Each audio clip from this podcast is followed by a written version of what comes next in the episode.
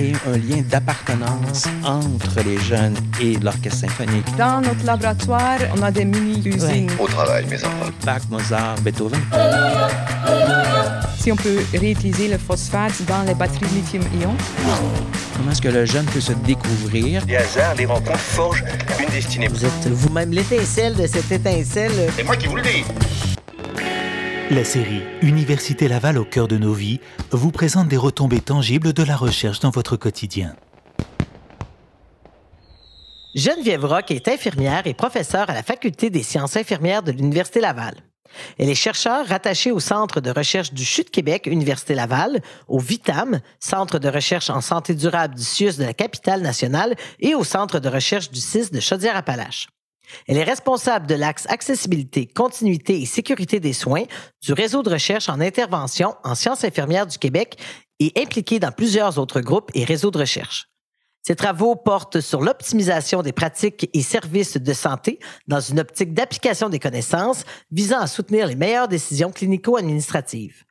Mon nom est Valérie Gaudreau, rédactrice en chef du Soleil, et j'aurai la chance de mener cet entretien avec Geneviève Roch. Bienvenue au balado L'Université Laval, au cœur de nos vies. Alors, Geneviève Roch, bonjour. Bonjour. Alors, vous vous intéressez, vous notamment, à l'optimisation et aux impacts des services d'éducation euh, prénatale de groupe et en ligne sur la santé. Oui, exact. En fait, euh, on a débuté cette programmation-là euh, il y a un petit moment. Ça fait euh, partie des travaux qu'on mène. On, on, a été intéressé à ça de différentes manières à la suite, ensuite des travaux. C'est surtout nos partenaires qui nous ont amenés à nous y intéresser, justement en réponse aux changements dans l'organisation des services, mais surtout aux besoins des futurs et nouveaux parents qui demandaient d'avoir une meilleure accessibilité aux informations euh, prénatales, en fait, tout ce qui est nécessaire de connaître euh, quand on s'engage dans la voie de la parentalité. Donc, euh, c'est là que ça nous a amené à nous intéresser davantage à ça, notamment l'introduction des services d'éducation prénatale en ligne dans les établissements de santé. Et vous disiez, la recherche a commencé il y a un petit moment, ça a été amorcé en 2016 avec la question, est-ce une bonne chose de passer par le web pour informer les parents sur la grossesse, l'accouchement et les premières semaines de vie avec bébé? Exact. En fait, euh, quand la question est arrivée, on terminait une programmation de recherche sur les services de soutien postnatal à domicile, service qu'on appelle communément des relevailles. Mm-hmm, oui. Vieux mot qui veut dire se relever de sa couche. Mais euh, c'est, en fait, le sujet était aussi arrivé euh, par hasard. en fait, on sait qu'aujourd'hui, on n'a pas nécessairement l'entourage qu'il faut pour nous mm-hmm. aider quand on revient à la maison avec un bébé. Et maintenant, c'est souvent des organisations euh, communautaires donc euh, qui offrent ces services-là. Fait que ça faisait quand même un petit moment qu'on étudiait les services de relevail, leur utilisation avec des centres de ressources périnatales, des organismes communautaires familles, puis des établissements de santé. Puis avec tous ces partenaires-là, on s'est dit qu'est-ce que ça serait le prochain sujet d'intérêt pour offrir les meilleurs soins et services aux parents? Hmm. Et puis là est arrivée l'idée euh, des services d'éducation prénatale en ligne euh, parce qu'on voulait en savoir davantage en fait sur l'apport de euh, ces nouveaux services numériques que certains établissements de santé avaient d'ailleurs déjà commencé à introduire dans leur offre de services. On pense notamment à ceux qui sont un petit peu plus éloignés ou qui ont moins de, de population euh, enceinte dans leur territoire, ben à ce moment-là, c'était plus difficile d'organiser des cours de groupe hein, qu'on est habitué de suivre. Alors, euh, du même coup, ben, quand on regardait dans les écrits, on voyait que oui, il y avait beaucoup d'études qu'on appelle contrôle randomisé, donc des études très rigoureuses, souvent sur euh, les effets des services d'éducation prénatale de groupe, mais il y avait aussi beaucoup de variations dans les contenus de ces interventions-là. Puis quand on regarde en pratique, hein, on ne le donne pas comme dans une étude. Donc, euh, quand on regardait ce qu'on offrait en CLSC comme cours de groupe, euh, ce qu'on appelle aussi des rencontres, de, rencontres prénatales avec les parents, ben, euh, on se rendait compte qu'il y en avait beaucoup à prendre, ne serait-ce que sur l'harmonisation de ces services-là, et puis avec toute la question de l'introduction. puisque les établissements de santé avaient pour mission de continuer d'offrir les cours de groupe, tout en introduisant des services d'éducation prénatale en ligne, ben, ça nous donnait une opportunité absolument unique pour estimer la part distinctif, mais aussi complémentaire de l'utilisation des services d'éducation prénatale de groupe et hmm. ou en ligne, euh, toujours en suivant comment les les parents, les futurs parents, en réalité, allaient utiliser ces services-là. Et puis, on a donc développé le projet avec des partenaires du Québec euh, qui ont continué avec nous autres, l'Agence Santé publique Canada, les euh, ministères de la Santé, les réseaux euh, de, de, centres de ressources périnatales, bref, plein d'organismes, incluant évidemment nos, les établissements de santé qui avaient commencé, euh, l'introduction au Québec. Puis on a aussi travaillé avec des collaborateurs de l'Ontario posaient la même question. En fait, il y avait aussi des développements en Ontario, puis au Nouveau-Brunswick. Alors, euh, c'est ça. Euh, ils partageaient les mêmes préoccupations et on a parti cette nouvelle programmation de recherche sur l'impact des services d'éducation prénatale de groupe et en ligne. Puis on dit impact, mais aussi optimisation, parce que par la même occasion, on cherchait à les harmoniser. Et là, ce terrain de recherche, on est en ligne. Et voilà qu'en 2020, la pandémie de COVID-19 arrive. Tout devient en ligne. Euh, c'est quelque chose pour une recherche amorcée sur un sujet là, qui, nous, euh, qui vient d'être bousculé par cette réalité-là. Écoute, on n'en revenait pas comme timing en tant que tel. Euh, en effet, en mars 2020, c'est la COVID qui s'est invitée dans notre étude de cohorte périnatale qui déjà comptait quelques 1200 femmes enceintes et futurs pères. Puis, il faut dire que là, on est en mars 2020, mais nous, on avait la chance que tous les participants avaient déjà répondu à nos questionnaires en début de grossesse. Lorsque, dans le fond, la crise, la COVID a, débuté, ben, les répondants de notre cohorte se sont donc naturellement répartis avant et après le début de la crise pandémique parce qu'on a envoyé nos questionnaires selon la date prévue d'accouchement, soit juste avant la fin de la grossesse, puis six semaines après euh, la, date prévue d'accouchement.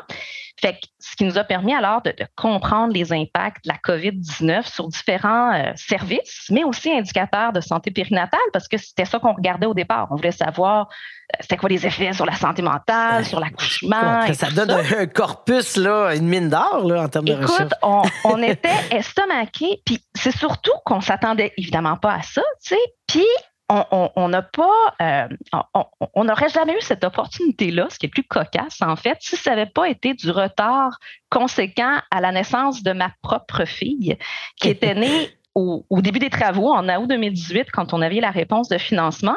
Fait qu'on avait dû tout retarder parce qu'évidemment, euh, c'est pas parce que tu es chercheur que tu vis pas la parentalité aussi. Absolument. il y avait cette transformation-là qui s'inscrivait. Donc, ça avait retardé nos travaux. Puis, euh, si ça n'avait pas été le cas, on n'aurait jamais eu cette opportunité-là parce que l'étude de cohorte aurait probablement déjà été terminée. Fait que, euh, l'a saisi au vol, puis euh, on a décidé de poursuivre l'étude de cohorte malgré tous les chamboulements qui arrivaient, mais en ajoutant aussi des questionnaires COVID périnatales qui nous ont même aidé à approfondir, à saisir d'autres questions sur les difficultés qui étaient vécues par les futurs nouveaux parents. Et ici, on s'adressait évidemment toujours à des parents d'un premier-né euh, puis là, ben, ça devenait des parents d'un premier-né, mais des parents d'un premier-né en contexte de crise sanitaire. Absolument, avec plein de variables sociopolitiques, d'angoisse. Enfin, il y a plein de réalités là, euh, psychologiques. Euh, exactement. Ça fait que là, avec, avec l'équipe, les étudiants, les parents partenaires, il faut comprendre que ce projet-là aussi, on le travaille avec les directions de santé publique là, des établissements de hmm. santé, les directions de programmes jeunesse. Donc, inutile de vous dire là, que les utilisateurs de connaissances avec lesquels on travaillait, euh, était avide de savoir où est-ce que vous en êtes rendu dans vos résultats, qu'est-ce qui arrive, qu'est-ce qu'on sait, qu'est-ce qu'on peut savoir de plus. Puis, euh, puis en même temps, ben, eux autres avaient à gérer la crise de la COVID-19 dans leurs propres installations. Euh, les parents partenaires qui travaillent avec nous autres la vivaient, nous autres, on la vivait. donc, c'est ça. Puis, malgré tout, on a continué ce qu'on appelle, nous, des, des rencontres d'application des connaissances intégrées. Donc, autrement dit, on partage toujours nos résultats préliminaires. Puis, au fur et à mesure, en continuant de partager les résultats, mais aussi les possibilités de recherche, ben, je vous dirais qu'on n'en finit plus de produire des nouvelles idées d'analyse, que ce soit sur les effets de la COVID, sur l'utilisation des services périnataux, euh, dont l'éducation euh, prénatale en ligne, mais aussi euh, la santé mentale des, des, futurs nouveaux parents, le, le, le, contrôle, les craintes durant l'accouchement, hein, qui ont pu aussi être transformées par la COVID, l'allaitement, les, les, différents modes d'alimentation du bébé en contexte de crise sanitaire. bref, c'est pas les possibilités de recherche qui manque. Puis euh, avec les données dont on dispose, on en aurait encore pour euh, de nombreuses années. Puis d'ailleurs, on a eu la chance d'obtenir des financements additionnels qui nous ont permis d'approfondir. C'est comme du projet initial qui était financé par les instituts de recherche en santé du Canada, le FRQS et des différents partenaires par la contribution en nature qu'ils nous offraient. Ben, c'est ajouter des financements additionnels de l'Université Laval, euh, euh, du réseau de recherche en intervention en sciences infirmières du Québec et aussi, euh, mentionnons-le, un bon coup de pouce de la Fondation des étoiles qui nous aide présentement à faire parler des données uniques dont on dispose. En tout cas, Geneviève Rock, à, vous entendre, on réalise à quel point euh, le titre de ce balado, quand on dit l'Université Laval au cœur de nos vies, là, ça veut dire que c'est la vraie vie euh, et la recherche se rencontrent. C'est extrêmement intéressant. Euh, on parle de l'étude, donc il y a eu ce contexte de pandémie, mais il y a l'objectif à la base. Si on revient à, ce, à cette étude aussi qui tient compte, et ça c'est un point intéressant, elle tient compte des hommes, hein, parce qu'on pense souvent aux nouvelles mamans, à la, maternité, à, à la grossesse à proprement parler, mais c'est un aspect peut-être original de votre recherche? Bien, oui, pour nous autres, euh, euh, je suis infirmière à la base, hein, puis on a une conception de la santé, mais aussi de la famille. Euh, avoir une expérience de grossesse, ben, c'est une expérience souvent familiale pour plusieurs personnes. Hein. Une femme peut décider d'avoir un enfant seul, mais souvent aussi, on a un partenaire qui, qui, est souvent un homme, ça peut être un coparent, bref c'est une expérience familiale. Mhm. dans cette logique-là, euh, on a tenu vraiment à recruter, notre unité d'analyse reste la femme enceinte et son ou sa partenaire. Donc, euh, quand on a fait le recrutement, on avait aussi cette intention-là de vouloir avoir des résultats sur les impacts des services d'éducation prénatale de groupe en ligne pour les femmes, mais aussi pour les pères, qui étaient d'ailleurs, euh, on travaille avec euh, le regroupement pour la valorisation de la paternité, donc, tu sais, c'est des incitatifs, puis euh, l'organisation des services n'est pas nécessairement faite dans cette logique d'inclusivité familiale. Fait que avec les, les, le devis puis le projet de recherche tel qu'on l'a développé, on a en effet la possibilité d'estimer, par exemple, les différences de genre dans l'utilisation des services d'éducation prénatale de groupe et en ligne, mais aussi leurs impacts chez les femmes, les hommes, puis toujours en restant là, dans une logique familiale où les services périnataux doivent non seulement s'adresser aux mères, mais aussi aux pères et aux coparents. Euh, parce que, tu sais, c'est une expérience euh, familiale euh, ensemble. Donc, on a ces possibilités-là dans nos analyses.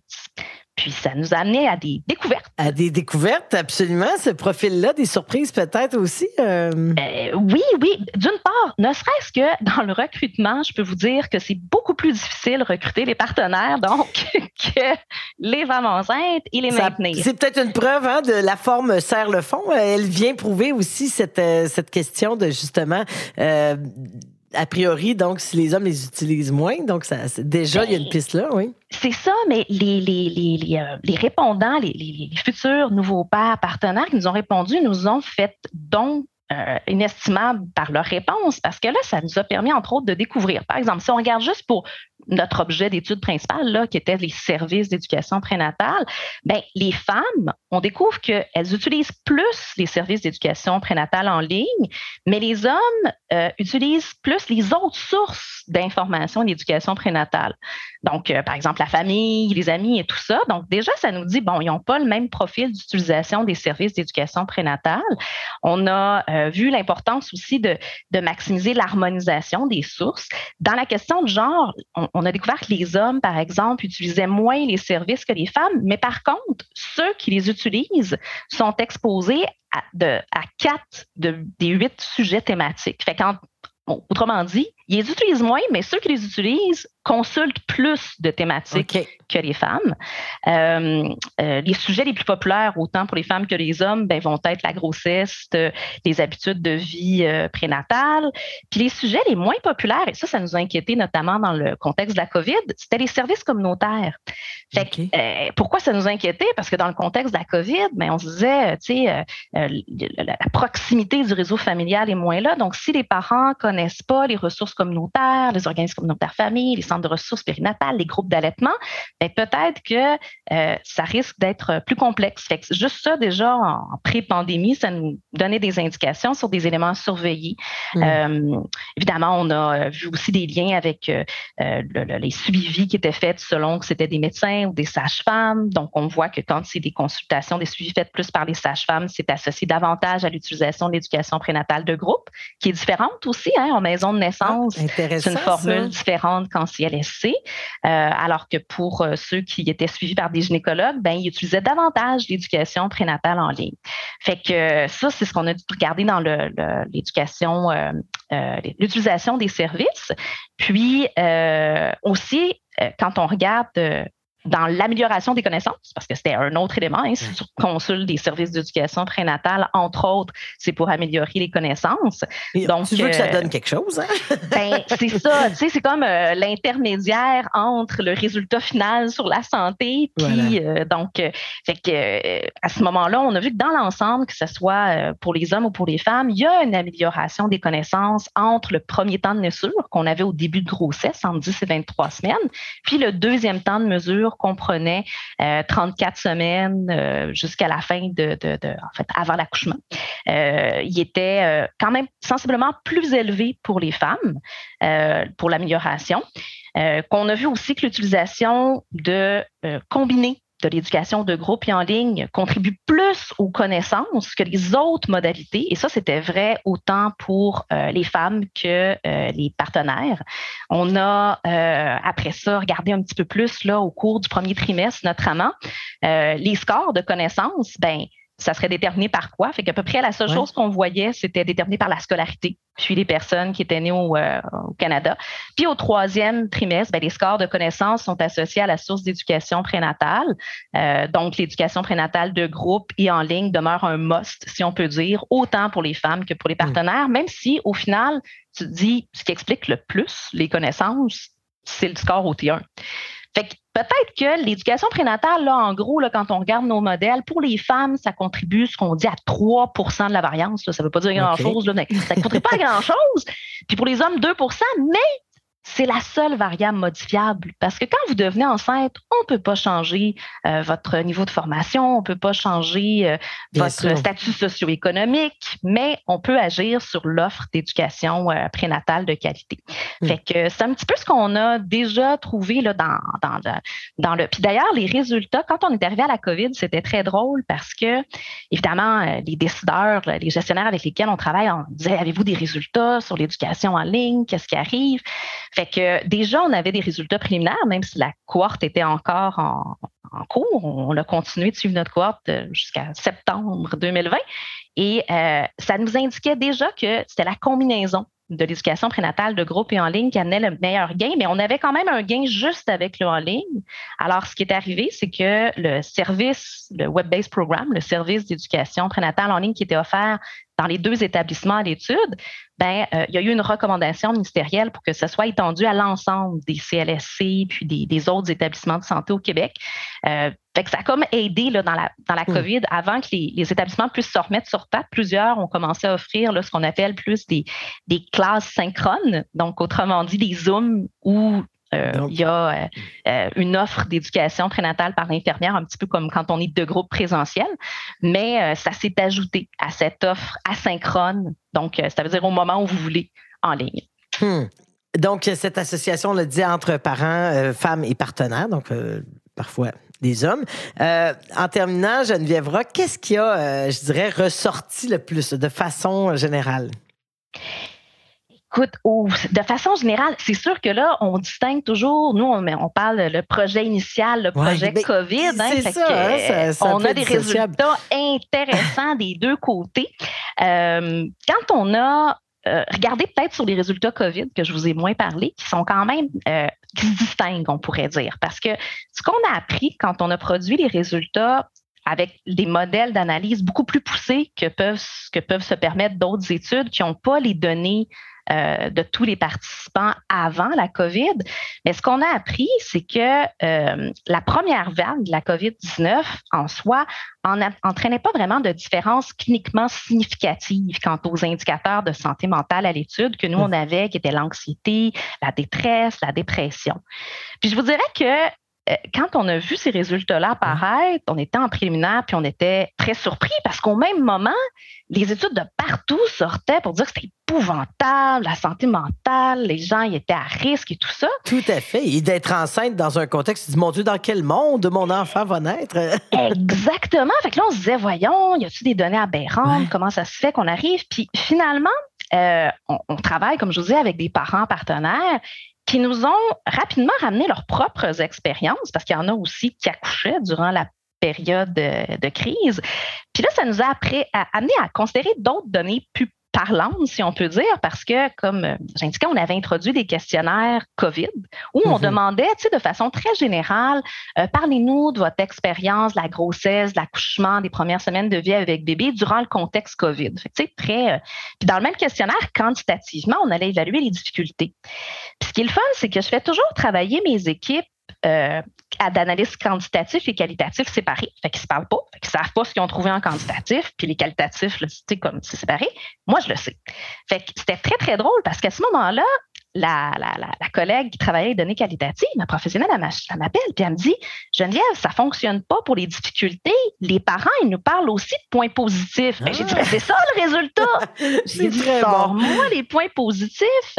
Et là, ça nous permettait de nuancer pourquoi peut-être dans nos résultats, qui, rappelons-le, sont quand même auprès des parents d'un premier enfant. Mm-hmm.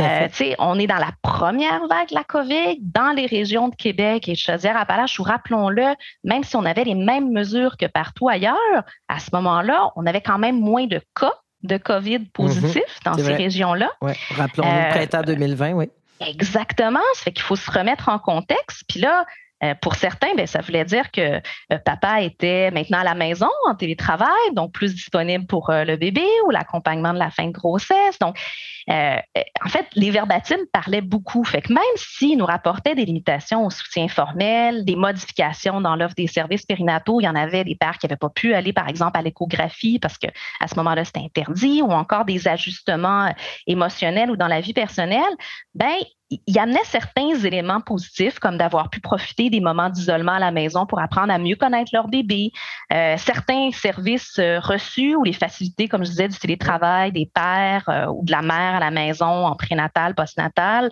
Puis ça, ça nous a vraiment permis de mieux comprendre les résultats quantitatifs. Puis c'est un petit peu la, richesse. Souvent, on travaille, nous autres, en appel en méthode mixte, où on a des données quantitatives, souvent on va dire des données probantes, puis des données parlantes, puis on les met ensemble, puis à ce moment-là, avec euh, euh, l'expérience que nous amènent les parents partenaires, là, on arrive à une meilleure compréhension. Fait que ça, ça, a été aussi euh, très révélateur. Maintenant, on poursuit des analyses sur les impacts durant la, la, la, la sur l'allaitement donc, est-ce que l'utilisation des services a changé? Durant, euh, durant la, la, COVID? Est-ce que ça a eu une implication sur l'initiation, l'allaitement, les modes d'alimentation du bébé? J'ai une autre étudiante qui travaille sur est-ce que c'est intervenu sur le, le contrôle pendant l'accouchement ou les craintes pendant l'accouchement? Hein? On se rappelle qu'il y avait quand même plusieurs mesures qui étaient mises en œuvre. Tout à fait, ben oui. Quand on demande aux professionnels quelles sont les mesures liées à la COVID qui ont changé vos services, les professionnels sont capables de nous le dire. Mais pour le parent qui en est à son premier accouchement, lui, qu'est-ce qu'il a vu euh, autant dans les suivis prénataux, est-ce qu'il s'est rendu compte que les suivis étaient espacés? C'est sûr, quand c'était que le, père ne veut pas se présenter aux échographies, là, ils, comme, ils comprennent que c'est pas normal. Parce que Mais qu'est-ce qu'ils ont vu? Qu'est-ce qui a été plus difficile à vivre? Fait que, fait que tout ça, ça fait partie des analyses qui se poursuivent du côté COVID.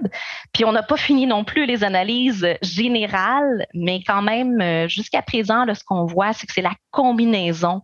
Euh, puis d'ailleurs, dans les travaux préliminaires, on avait beaucoup caractérisé? Parce qu'on voulait optimiser les services?